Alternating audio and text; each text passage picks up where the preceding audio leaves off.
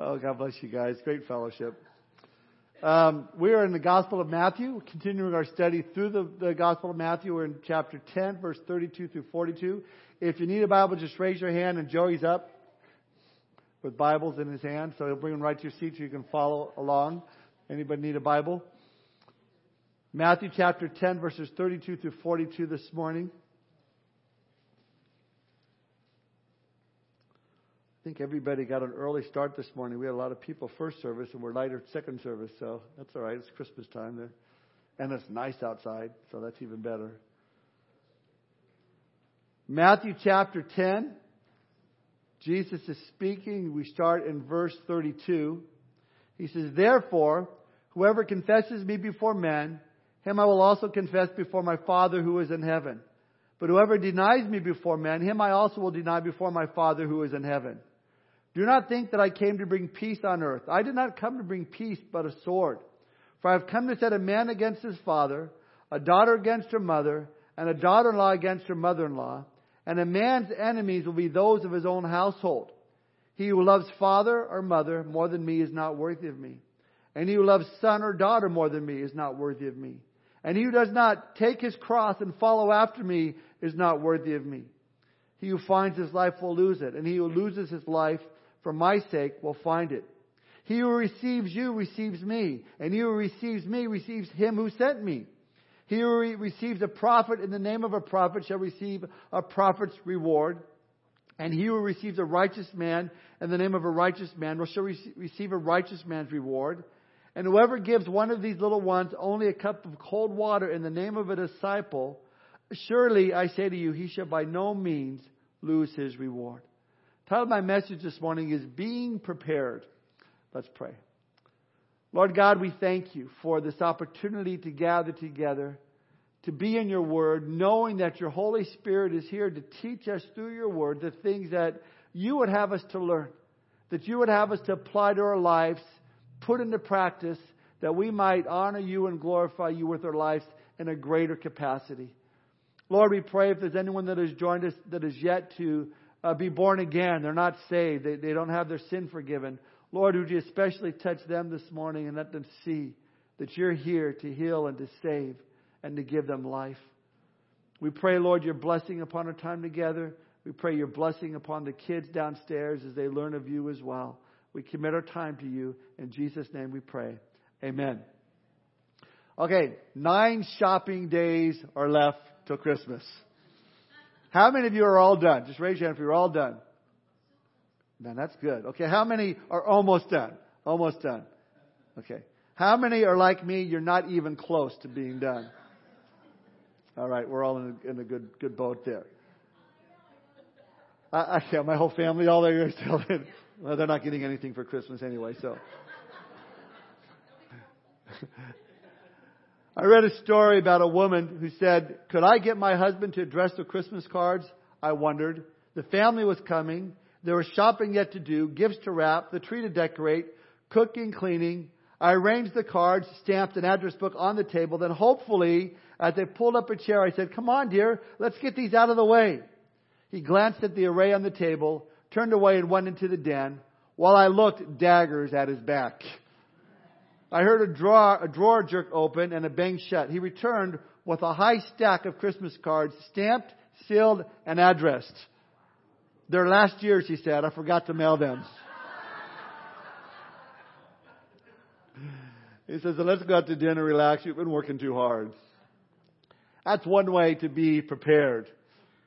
Well, here in chapter 10, as Jesus is preparing to send out his disciples into full-time ministry, he is giving instruction and preparing them for the things that they were about to face, what they might encounter as they go out to minister.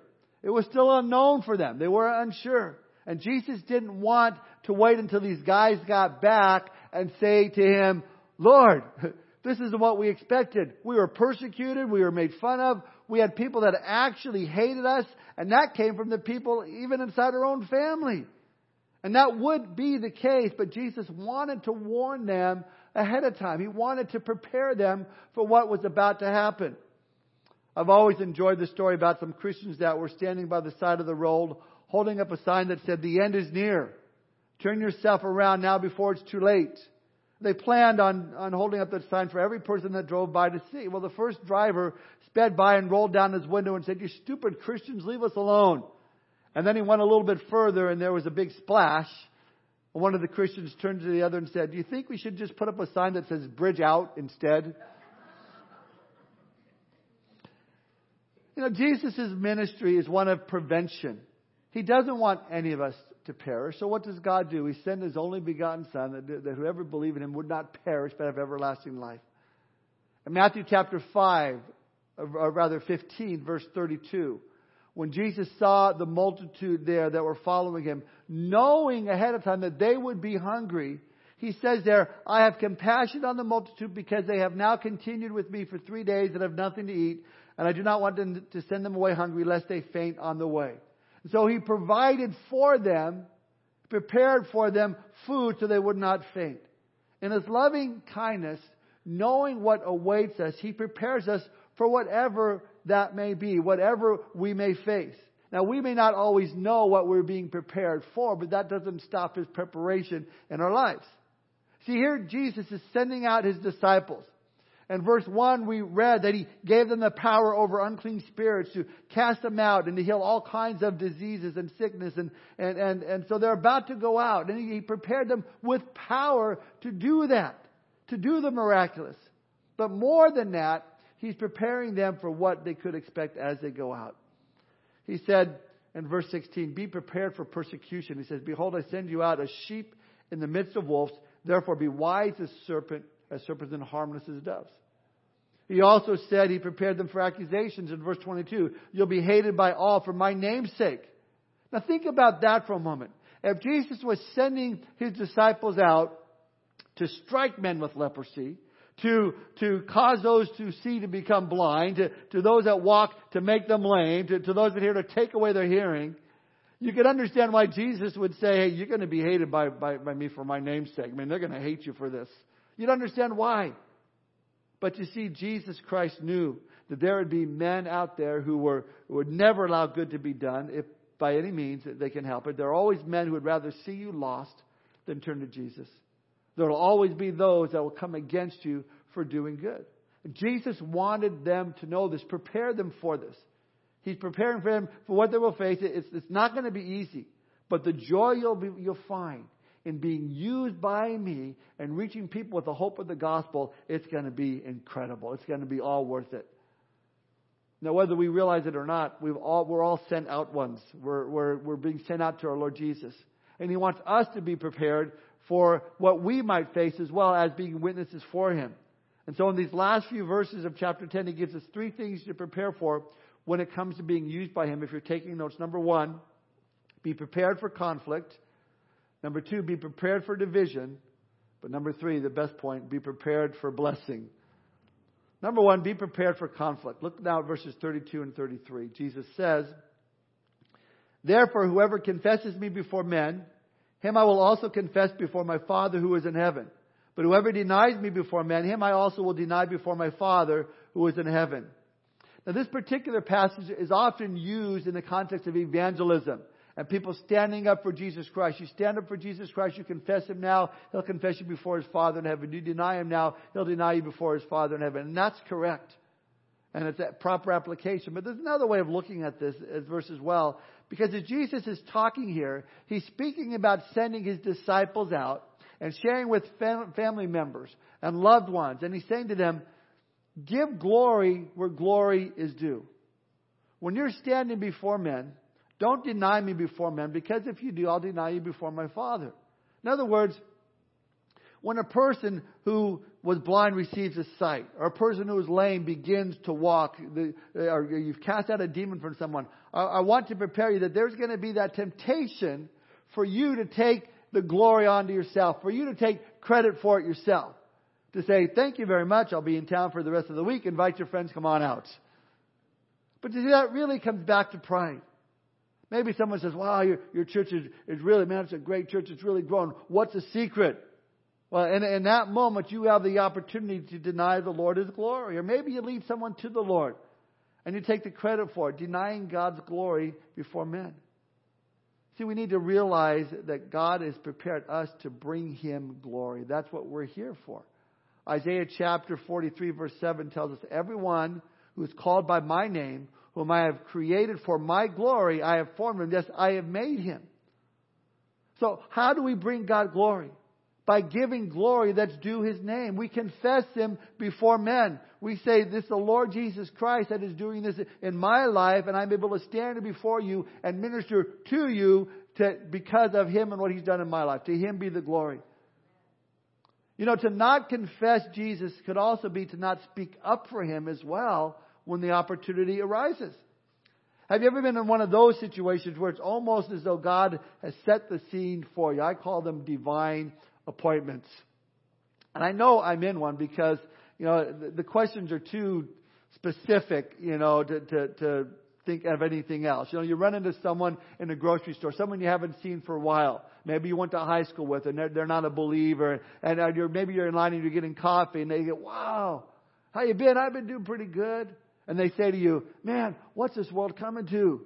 Man, I don't know, I don't know what the solution is. I don't know if there's any hope. I, man, I wish there was someone who could tell me how to get right with God. You're going, yeah, I wish there was too, you know. no, suddenly your, your heart's beating in your neck. You know, you go, you know, the Spirit is working. And then, man, there's that nervousness. Oh, I'm going to speak up for the Lord. There have been times in my life where, where it, hasn't been that, that obvious, but there are times where, where I've regretted not speaking up for the Lord. I think there's probably times in your life where you've regretted, uh, you know, what you needed to say and you didn't do it. You know, you just maybe paralyzed by fear. We need to speak up for the Lord and His strength. And one way to deny Him is to not confess and to not let people know that we believe. Uh, let me ask you this question: Do people know that you're a believer? Do your coworkers know that you're a believer? Do your family members know that you're a follower of Jesus Christ?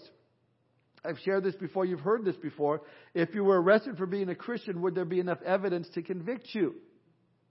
And I don't mean evidence, you know, by all the bumper stickers you have on your car, and you got the, the fish, and you got the, the I'm going to heaven, and, and, and the T-shirts, and the, you know, all the, the pins and the cross around your neck. I'm talking about a lifestyle.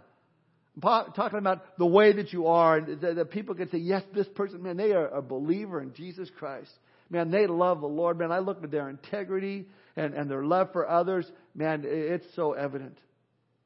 Would people know that you're a Christian? Are you speaking up for Jesus Christ? I hope so. Again, here in verses 32 and 33, Jesus is talking about being prepared for what they may face. And he's talking about when they have the opportunities to be used by him uh, or led by him to go for it. But don't take any glory uh, from it. Now, does that mean if, if I take credit for something the Lord did, that He's going to deny me before my Father in heaven? I'm doomed for all eternity? No, definitely not. It means that when we stand before the bema seat of Christ, that reward ceremony, when the rewards are giving out, if we've blown it, if we've taken credit for it, then you've enjoyed that credit here on earth.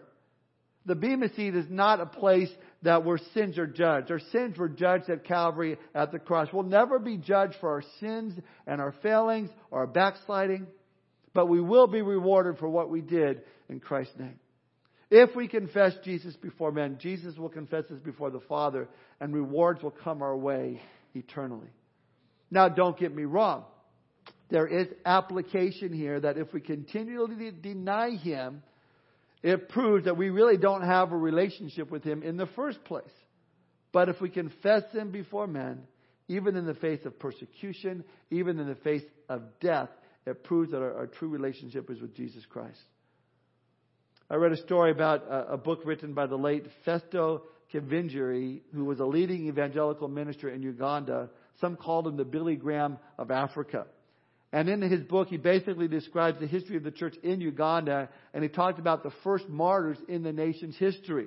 And he says this, and I quote from his book In the year 1885, three Christian boys shed their blood for Christ in Uganda. The king had ordered the arrest of these boys in an effort to stamp out Christianity. The oldest was 15, and the youngest was 11 year old Yusufu. They had fast, they held fast their faith and staked their lives on it, The people were weeping and their parents were pleading with them. At the place of execution, the boy sent a message to the king. Tell his majesty that he has put our bodies in the fire, but we won't be long in the fire. Soon we shall be with Jesus, which is much better. But ask him to repent and change his mind, or he will land in a place of eternal fire. Well, the writer goes on. They sang a song which is now well loved in Uganda, as known as the Martyr Song. One verse says, Oh, that I had wings like the angels, I would fly away and be with Jesus. It's reported that also that little Yusufu said, Please don't cut off my arms. I will not struggle in the fire that takes me to Jesus. Now, as a result of that, the writer says 40 adults came to Jesus that day. The boys died. This was a new kind of life with, which fire and torture could not control. He said, We now have a memorial near Kampala where these youngsters are remembered as the first Christian martyrs of Uganda. He goes on, by 1887, the end of the first decade of the church, hundreds had died, and there were martyrs out of every village that had believers. There were only beginners. They knew little theology, and some could barely read, but they had fallen in love with Jesus Christ. Life had taken on completely new meaning. The value of living and living eternally had been discovered. They were not hugging their life, but ready to give them up for Jesus. During these dangerous days, there was an immediate and steady increase in the number of those embracing Christ. End quote. Just a little slice of history of the church in one place at one time, but that goes on all over the place, on and on.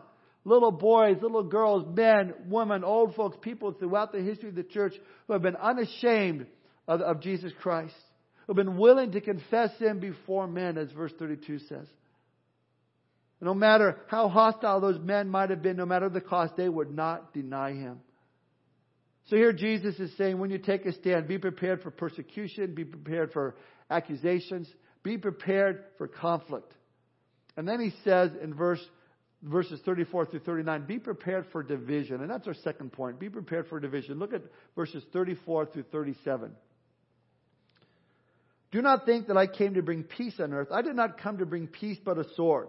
For I've come to set a man against his father, a daughter against her mother, and a daughter in law against her mother in law. And a man's enemies will be those of his own household. He who loves father or mother more than me is not worthy of me, and he who loves son or daughter more than me is not worthy of me. In other words, before you got saved, you probably thought you were you know, easygoing guy or gal. You got along just with everybody. I mean, people liked you, you liked them, and never really made any waves. You really were not very confrontational in people's lives. But then you gave your life to Jesus Christ. And all of a sudden, all that division came in. A man against his father, a daughter against her mother, and a daughter in law against her mother in law, and a man's enemies will be those of his own household. See, Jesus is saying, be prepared for persecution, be prepared for accusations, be prepared for your in laws. No, that's not what he's saying. for division. In other words, Jesus says, following me, me means that there will be division between you and yours. He says, I come with a sword to divide and separate. I mean, isn't it, it true when somebody gets saved and they give their life to Jesus Christ that usually creates division between them and their family? I know way back many years now, uh, before I gave my life to the Lord and, and, and, uh, in my home, when my mom and my brothers and sisters found out that I became a born again Christian, there was division between us immediately. Why? Well, because they were uncomfortable. Why? Because I found the Savior, which implied if I found a Savior, there needs to be a sinner, someone needing to be saved. And so when you witness to mom or dad or sister or brother and said to them, the Bible says all have sinned and fallen short of the glory of God. When you said that, what you were saying is you guys are sinners. And when you confront people with their sin, it makes them feel really uncomfortable, and especially when it's your family. And I grew up with you. Who are you to tell me what I am and what I'm not? It's like the light coming into a dark room. It's kind of like when you when you take a rock, maybe you're working, you take a big rock and you move it, and all these bugs and worms scatter. I remember many years ago now when my son Matthew was probably he was young, probably five or six years old. And I was out doing some yard work and and, uh, and moving bricks and rocks. And I did that. I moved this big rock, and all these bugs and worms were scrambling because they'd been exposed to the light. Now, Matthew collected all the worms that he had. He had a handful of worms, and, and if, if Annie remembers, he put them down Annie's back at the time, and, and not a good thing. Maybe that's what we call Annie Annie bug. I, I don't know why that, but But the point is, the bugs scrambled because they were exposed to the light, because they love the darkness. They were perfectly content in, in, in that darkness, but as soon as you move that rock, as soon as you expose that, that light in, in that, that, you know, to the darkness, that's what Jesus is saying here. They scrambled. So that when you come into saving knowledge of Jesus Christ and you stand up for Christ, you've just moved that rock. Okay? You're shining the light of Jesus in that darkness. Don't expect them to be happy about it. Especially with family members. They don't like to see that you're different than they are. And that causes division. You know, it's like being in a pitch black room and someone's shining a flashlight in your eyes. You're, you're irritated. You want them to get that away from you as far as possible. And they start avoiding you like the plague. Man, I, I know for me that's what happened. I, we had friends that I mean friends all throughout high school, buddies, and and I told them I was a Christian, I was born again, God's changed my life, it's amazing, and oh, that's great. they stopped coming around, stopped hearing from them, and and and that first happened in my own family, you know, as well. But the point is, you know, I, I knew that ahead of time. Not that I liked it, but but I knew why. And I've shared this before. Eventually, you know, I prayed for seven years for my mom to know Jesus Christ. And, and four months before the Lord took her home, she confessed Jesus Christ as her Lord and as her Savior. You know, Jesus said that, that He's going to make us fishers of men.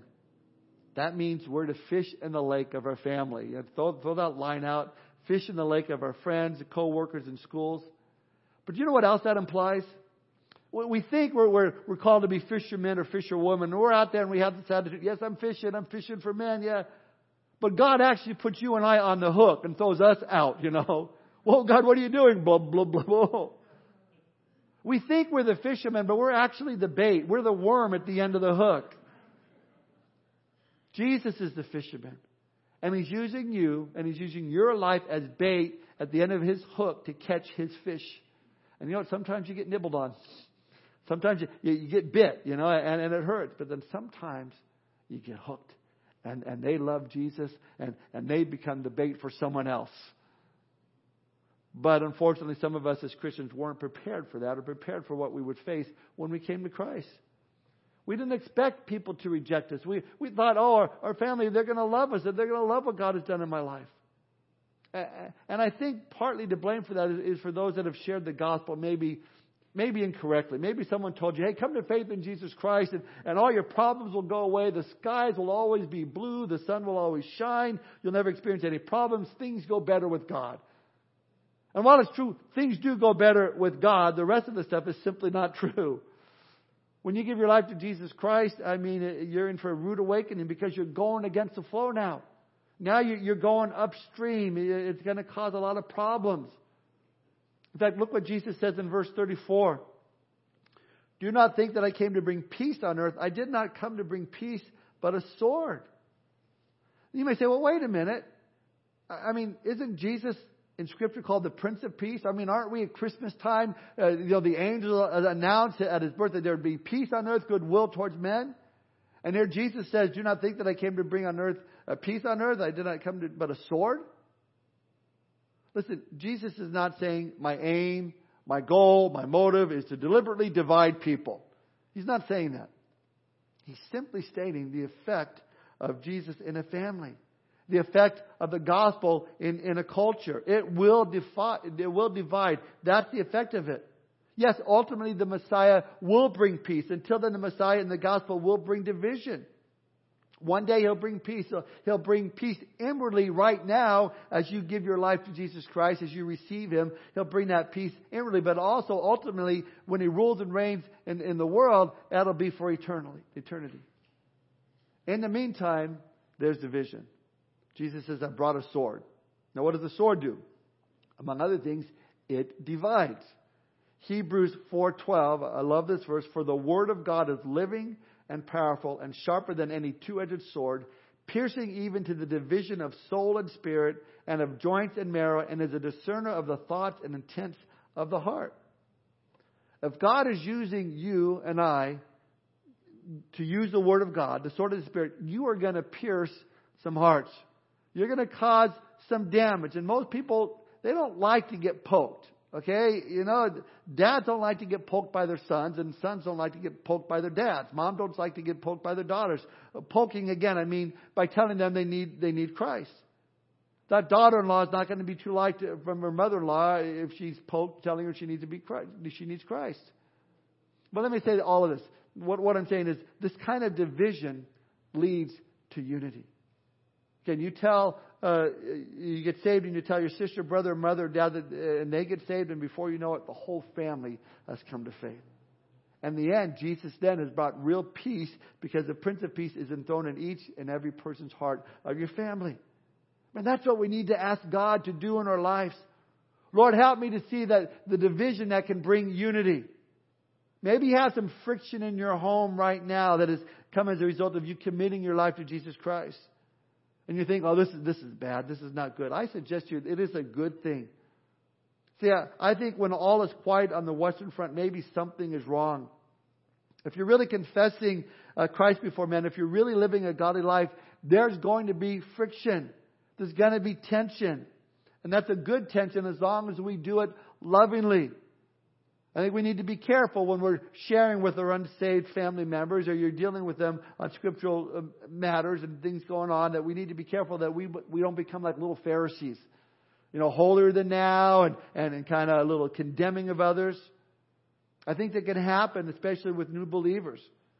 You know, that they haven't really learned to temper their zeal with wisdom and, and, and you know, coming with both barrels blazing, trying to blow people away, and oh, you heathen, you need to, and, you know, and, and I know you know, I, I done that with, did that with my uh, uh, family when I first got saved. You know, oh, the Lord's coming back. Cancel my life insurance. He's coming back tomorrow. You need to give your life to Christ. You guys are going to hell. And you know, my family looked at me and go, "Are you nuts?"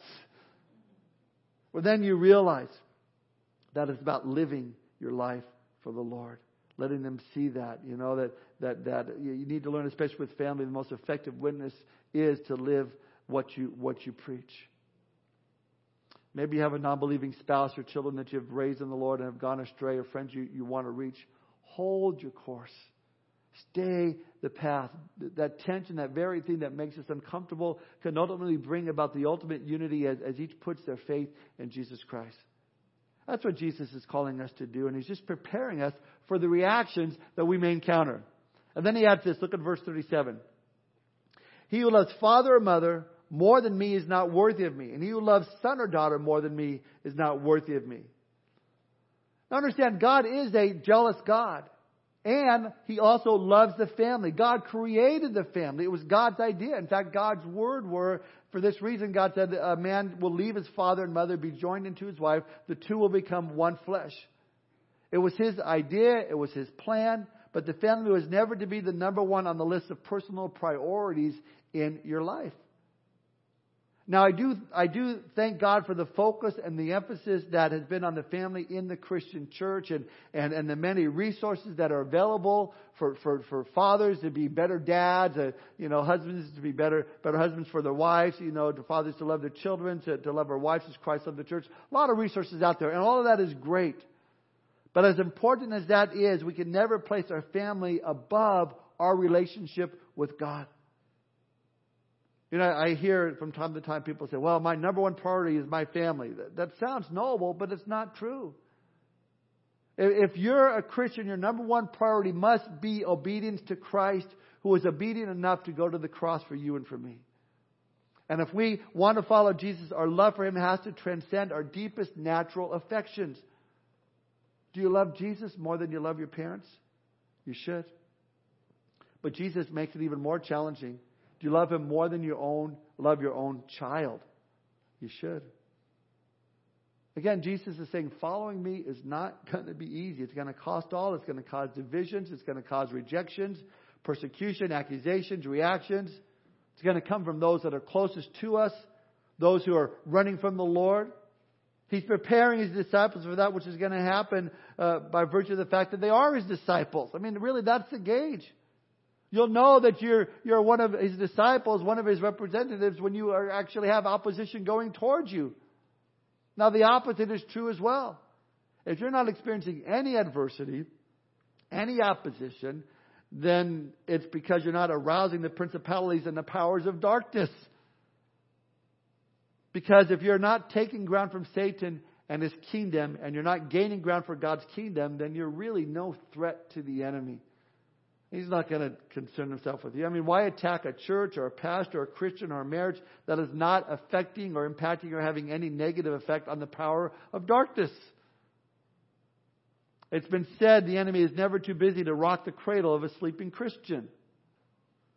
On the other hand, what starts to happen when we start impacting our world, our workplace, our community, our family for Jesus Christ, watch out because there's going to be a whole lot of problems. And again, Jesus is preparing his disciples and us in this chapter of what sort and source these problems will come from. You know, he said it's going to come from the government, it's going to come from the religious leaders at that time. It's going to come from those closest to you, the ones that you thought you could trust, your family. Just be prepared. But he also gives this warning. Look at verse 38. And he does not take his cross and follow after me is not worthy of me. He who finds his life will lose it, and he who loses his life for my sake will find it. Oh, how this generation needs to hear this today. You know, in the 60s, it was find yourself. We tried and we didn't like what we found. In the 70s, it was improve yourself. And we had all kinds of health clubs and, and were open, but it didn't work. People were still unhappy. In the 80s brought the decade of greed. It was serve yourself. And our nation grew more and more materialistic and less and less fulfilled. 90s, it was reinventyourself.com. And I would have to say, since the 2000s began, it's just plain self and who cares about anyone else. I mean, we have Instagram and Facebook, which is all about self. And we have, let's take our selfies with my selfie stick and my, my phone. And then, listen, every generation, no matter what one it is, Jesus says, die to self. And unfortunately, we will do everything for self except die to self. But here Jesus says, die to self, but then he adds this take up the cross. Now, today it would be like Jesus saying, take up the gas chamber or take up the electric chair. You know, we wear crosses around our neck or pins on our, on our, on our you know, shirts, but, but can you imagine if we started wearing little gas chambers or electric chairs? I mean, that would more fully capture what, what Jesus is saying here. What if when we sang at the cross, instead we sang at the gas chamber, at the gas chamber, I surrender my life, I'm in awe of you. So I think the cross has lost its impact because it's so familiar to us. But to those people that heard these words that Jesus said at that time, if you want to come after me, you got to take up your cross. They understood exactly what they meant. They've seen criminals taking up that cross to their death. They understood what he was saying. Again, for us, it would be like saying, You want to follow after me? Take up that electric chair, take up that gas chamber, and die a degrading death. Die to self. And that is why, as long as we live for self, we will never live the life that Jesus Christ promised us a life more abundant, a life more full, a life more holy. You see, Jesus, when he says, If you're going to follow me, you have to carry a cross, Jesus knew what he was going to go through. He knew he was going to the cross. He was going to die as an act of obedience to his Father. So he's simply saying, if you follow me, you need to die to your own selfish ambition, perhaps even your own comfort. It's a death to your own agenda. It means a life of surrender. It means a life of obedience, just like Jesus lived a life of obedience that caused him to die on the cross. It means taking all of my plans, my goals, my aspirations, and I place them at the feet of Jesus. And I say, Lord, I want what you want for my life, not what I want for my life. I want you first in all that I do. Don't be afraid to pray that prayer. I'll tell you why. Jeremiah 29 11, I think we all know that verse. For I know the thoughts that I think toward you, says the Lord, thoughts of peace and not of evil, to give you a future and a hope. I can pray that prayer because I know that God is thinking of me and He wants what's best for me. His thoughts are for good. They're, they're about my future. They're about giving me hope, not for evil. He's not against me. So when you come to the Lord, you can say, Lord, here are my plans. Here are my goals. Here's what I want to do. But if you have something different in mind, I surrender it to you. I've come to see that the Father knows best. Don't be afraid. Don't be afraid. What God does in your life will be better than what you, you ever could have done on your own. So I must take up the cross. I must surrender my life to Him. Then, verse 39, he says, He who finds his life will lose it, and he who loses his life for my sake will find it. I mean, this is the, the key to life, folks. And the reason we don't get it often is because it's a paradox. You want to find it? Well, you need to lose it. you want victory? Well, you need to come to your own defeat.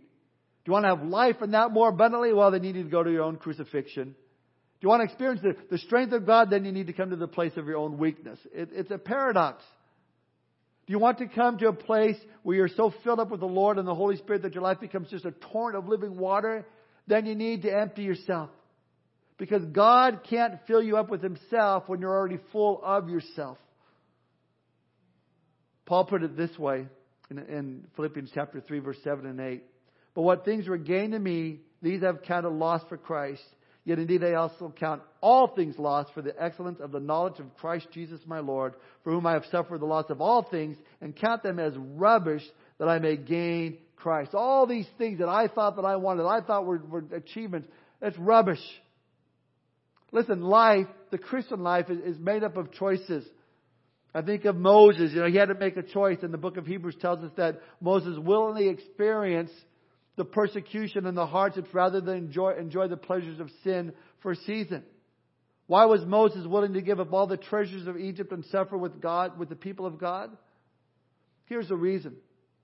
The very worst that God would allow to happen in your life is better than the very best the world would ever give to you. Now, some people, some people who are Christians, they complain, man, I hate my life. I, I, don't, I don't like this. This is horrible. How come God didn't do this? And how come God didn't do that? And they're complaining. Essentially what they're saying is, God, you don't treat your servants very well. But think of the alternative. What if your life was easy, perfect, wealthy, you had surplus of cash, you never had a problem, lived your life and you died and go to hell? How'd you like that? See, Jesus says, What does it profit a man if he gains the whole world but loses his soul? So the very worst that God would allow to happen in your life is better than the very best that the world would ever give to you. So just play out those alternatives to the very end and you'll be able to think clearly. So that's the paradox. He who loses his life for my sake will find it. That's the key to the fulfilled life. Jesus is saying, I want you to be prepared for what you'll encounter. I send you out among the wolves. You're going to experience persecution. It's going to come from the government, from the spiritual leaders.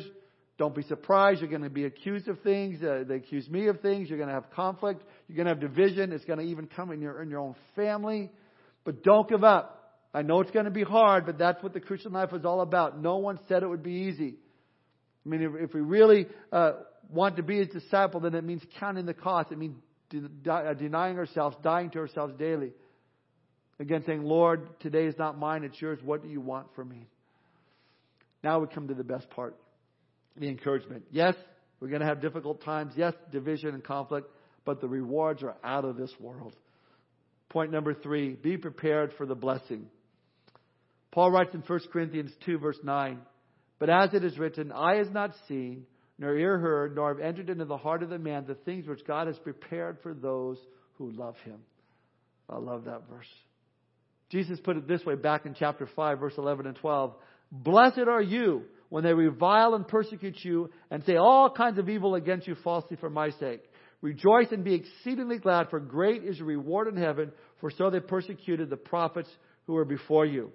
And now look at verse 40 and through 42. Jesus says, He who receives you receives me, and he who receives me receives him who sent me. He who receives a prophet in the name of a prophet shall receive a prophet's reward. And he who receives a righteous man in the name of a righteous man shall receive a righteous man's reward. And whoever gives one of these little ones only a cup of cold water in the name of a disciple, assuredly I say to you, he shall by no means lose his reward. Now, to be a prophet basically means to be a spokesperson for another person. Uh, the, the prophets in the Old Testament were spokespersons or spokesmen for God, and the apostles were here known as spokesmen for, for Christ. He sent them out it gave them a message to prepare uh, them for a job. And, and so the message was, uh, you know, verse 40, he who receives you receives me, and he who receives me receives him who sent me. As the message goes out, that's what they expected. So in the midst of the bad news, Jesus says, be prepared for some good news. Be prepared for the blessings. Not everybody is going to reject the message. Some people are actually going to go, I get it. I want it. I want my sin forgiven. I want to be born again. I receive that. And not only uh, as a result of that, you'll be blessed, but as a respond to the gospel message by faith, you're going to be blessed in heaven with, with a reward, a heavenly reward, because of your faithfulness to Jesus Christ. That's what he's saying here essentially at the end of chapter 10 is, is the, the reward that you'll be receiving will be, the, be, will be proportionate to that which you do. I think that some of the rewards we will never realize until we are with him for all eternity. Things we've done, we thought, wow, Lord, thank you. I, I, I didn't think nothing about that. Reminds me of a story about a preacher and a New York City cab driver who died on the same day and was greeted in heaven by Peter. The preacher received a small cottage, but the cab driver received this large, magnificent mansion. The preacher was a little bit disturbed by this turn of events and decided to ask Peter why he received the small cottage and the cab driver received the mansion. Well, Peter said, It's really quite simple. When you preached, many people slept, but when he was driving, everyone stayed awake and prayed.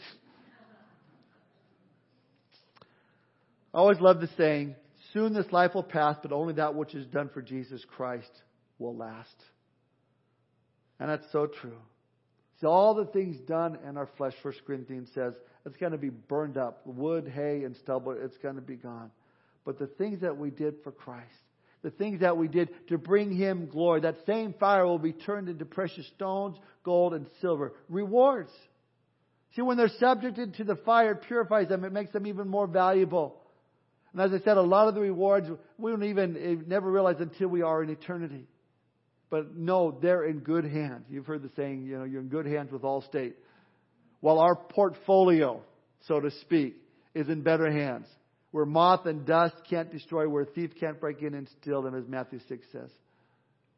What's interesting to me as we read here is that the most insignificant things in the eyes of the world is significant in the eyes of the Lord. Something as, as not as significant as a little cup of water. Look at verse 42 again. And whoever gives one of these little ones only a cup of cold water in the name of a disciple, assuredly I say to you, he shall by no means lose his reward. See, we're back to being prepared. Be prepared for conflicts and divisions, but be prepared for blessings. Prepare yourself. Just simply give a cup of cold water to a child, and you're going to be blessed. That's why I have like like at least two bottles of water up here in the pulpit. You know, if the kids come up here, here you go. okay, I don't do that. That's not the only reason, but I think about it when I give them water. I do think about that. You know. Let me illustrate it this way, and then we'll close with this. God presents many choices for us throughout the day. And what we do with those choices is up to us. But He's giving us many opportunities uh, uh, uh for investments, really, in, in the kingdom. For example, maybe you're in a hurry and, you got to get to Sam's or you got to get to Walmart. You, you got to buy this last whatever, this last part. You got to get that before they're gone. And all of a sudden, God brings someone in your path that you you might minister to. And as they, they start talking to you, they begin to really start sharing from their heart what's going on. What do you do? We have that choice. Either say, I mean, I got to get to Sam's, or you spend time talking to them about Jesus Christ. Huh? What's the, what has greater rewards? Obviously, we know. Watch TV or read the Word and pray. Which one has greater rewards? Calling someone on the phone and that you haven't seen in a while and checking up on them. How you doing? How can I pray for you? You know, giving uh, without you know, you know, giving others a thought. I mean, I mean, uh, which one has greater rewards? And just go on in your day and, and not do anything. Countless, uh, countless opportunities are there for us as a church. Again, Jesus says, even the insignificant ones, like a cup of water, that person shall by no means lose his reward. So does that mean that we can lose our rewards we already have? Can your account get in the negative? Overdrawn, insufficient funds, alright? Gotta pay up. no, I don't believe we can lose rewards we've already obtained. But I do think we can lose uh, on opportunities for more rewards in heaven. I wonder what our response is going to be uh, when we get to heaven and we see all that we could have had, all that we missed out on because we didn't see it this way. So as we close, be prepared. It's not going to be easy. There's going to be conflict. There's going to be division. Uh, there's also going to be great blessing to be had. And, and may we in this Christmas season not lose, lose sight of the one that we serve. Maybe we, may we be sensitive to the leading of the Holy Spirit and seek to minister to those that are hurting, to those that are lost and, and in need of a Savior. And may we do it not because we want to receive the rewards, but because we are so in love with our Lord and Savior, Jesus Christ. Listen, if you're here this morning and you've never given your life to Jesus Christ, Jesus said back up in, in verse 39, He who finds his life will lose it, and he who loses his life for my, my sake will find it. If you've said, Well, I need to find myself, let me suggest you that that's not what you need to find. You need to find Jesus Christ. To find yourself will not benefit anyone or anything else, but to find Jesus Christ is, is eternal life. Living for yourself is not gratifying, it's not fulfilling, it will end, and in the end, you'll just be, be in misery and emptiness. If you really want to find the deepest meaning of life, lose your life in Jesus Christ and in the things of Christ. I won't promise you it'll be easy. As I said, the Christian walk isn't easy, but if you give your life to Jesus Christ, He'll give you so much more in return. Not only eternity rewards, but, but peace and joy right now. You know, we sing about that, you know, uh, uh, uh, you know, the Christmas season, joy and peace. Jesus really offers true joy and lasting peace. And the greatest joy is, is not in, in giving, rather it's found in giving, not in receiving. For God so loved the world that he gave his only begotten Son, that whoever would believe in him will not perish but have everlasting life. And then Jesus said in John 15, 11, These things I've spoken to you that my joy may remain in you and that your joy may be full. Peace and joy. The person that is seeking to find himself is usually in a disturbed state of mind. They usually say it with agitation. But the, the but the person who's lost his life and found Jesus Christ, and there's peace and there's joy. And so if you've not given your life to Jesus Christ, I encourage you. As soon as service is over, the elders will be up front here. Would love to pray with you and give you a Bible, let you know what it means to follow Jesus Christ. Don't wait another minute all by yourself. Find that, that joy and peace in Jesus Christ. Let's pray. Father, we thank you for your love, your joy, your peace. We thank you for sending your Son, Jesus Christ, to die on the cross for our sins, rise again from the dead, and giving us eternal life, abundant life here on this earth and on into heaven. And Lord, we pray by the power of your Holy Spirit that we would be the witness for you, especially during this holiday season, Lord. That as we meet with family and friends that don't know you, Lord, that we would confess you before them. That we would not deny you, Lord, by the power of your Spirit working in and through our lives. That we would, have boldness to make a stand. But Lord, that we would do it with gentleness and kindness and in love. Father, we thank you for the opportunities that you give to us. And Lord, I do pray if there's anyone here that is yet to experience the forgiveness of their sin and the love that you have for them, help them to see their need to turn from their sin and turn to you this morning. Thank you for our time together, Lord. In Jesus' name we pray. Amen.